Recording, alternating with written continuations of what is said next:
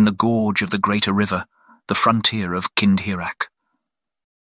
The arrow protruded from the trader's thigh like a flag, its feathers twitching in the wind. Lying prone on the rocky banks of the ice-mottled river, he mouthed a prayer to his ancestors. With one hand, he clutched an idol carved from his dead father's rib, and with the other, the wound. The shot came from somewhere, but where? The lines of birch and aspen spilling into the black gorge like discarded bones revealed nothing. All at once a gang of warriors emerged from a nearby alder copse and encircled him, chirruping and taunting. Forest folk. The greater river was safe enough, as long as you kept to the villages on the low side. The high side belonged to them. Earlier, he had spotted a buck caught in the brush. It was stringy and ragged, but an easy kill. When he landed, the shore was empty. He checked, twice. The arrow was a surprise, and now he was the easy kill. The water burbled. Chunks of ice collided, tinkling. Somewhere a fox yelped. His innards churned, fluids rising in his neck and pressing against his eyes. Would they really make porridge from his ashes, as the old women said?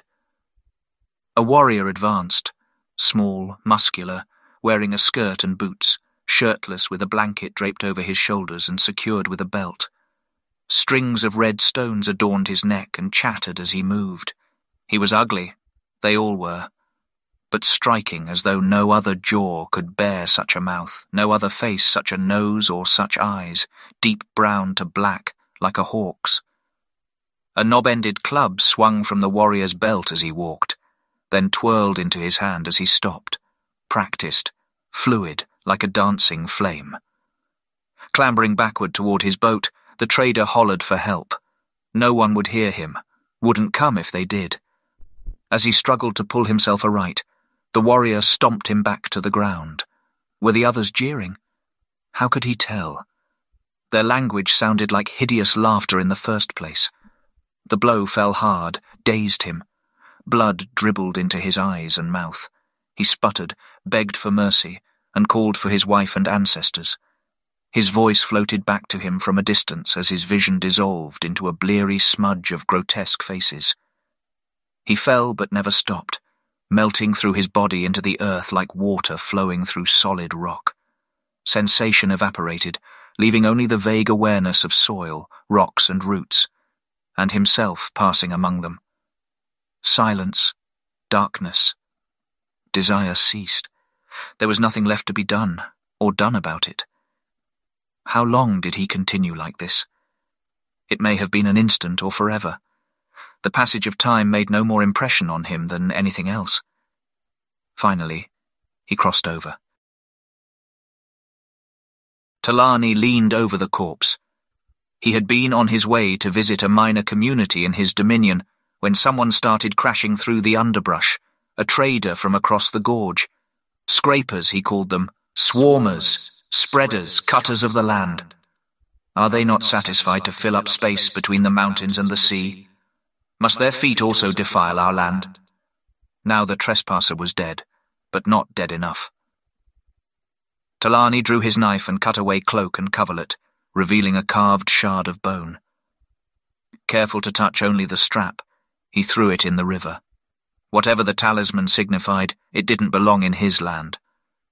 Next he sheared off the vest and shirt, baring the body. Wedging his axe deep into the breastbone, he leaned until it cracked, and he could pry the ribs apart. Then with his knife he cut until he found the heart and sliced it out. Power in the life, life in the blood. A warrior offered a leather bag, and Talani deposited the heart inside. After a little more cutting, he took the floppy brown liver as well. These would suffice to allow his mother to bind the man's spirit with fire. The fatty pancreas he left. No blood, no life. Blood pooled in the cavity. Without means to transport it, he pinched bile out of the gallbladder, ruining the good blood with bad. With one accusatory finger dipped into the inky black liquid, he daubed a circle of seven dots on the man's forehead. Seven stars for seven cities of Kindhir, their forebear. All their banners bore this insignia. It amused him to make it into a curse. The warriors flopped the trader's body into the boat, which was beached nearby. Foot planted on the bow, he said, No more scrapers. I, Lestralatha Las Talani, declare it. He kicked the boat into the water and watched it drift downstream, a hollow shell of wood carrying a hollow shell of flesh. He spat on the ground. Justice burns like fire, and I am the spark. Take back your filth and with it a warning. The trader's countrymen would surely misinterpret this message. They would regard this man's death as no more than an injunction against trespass. They would be afraid, yes, but not afraid enough. He longed for the time when he might reveal himself, when they might know him and fear his coming. But not yet. Not until he was ready, until it was too late.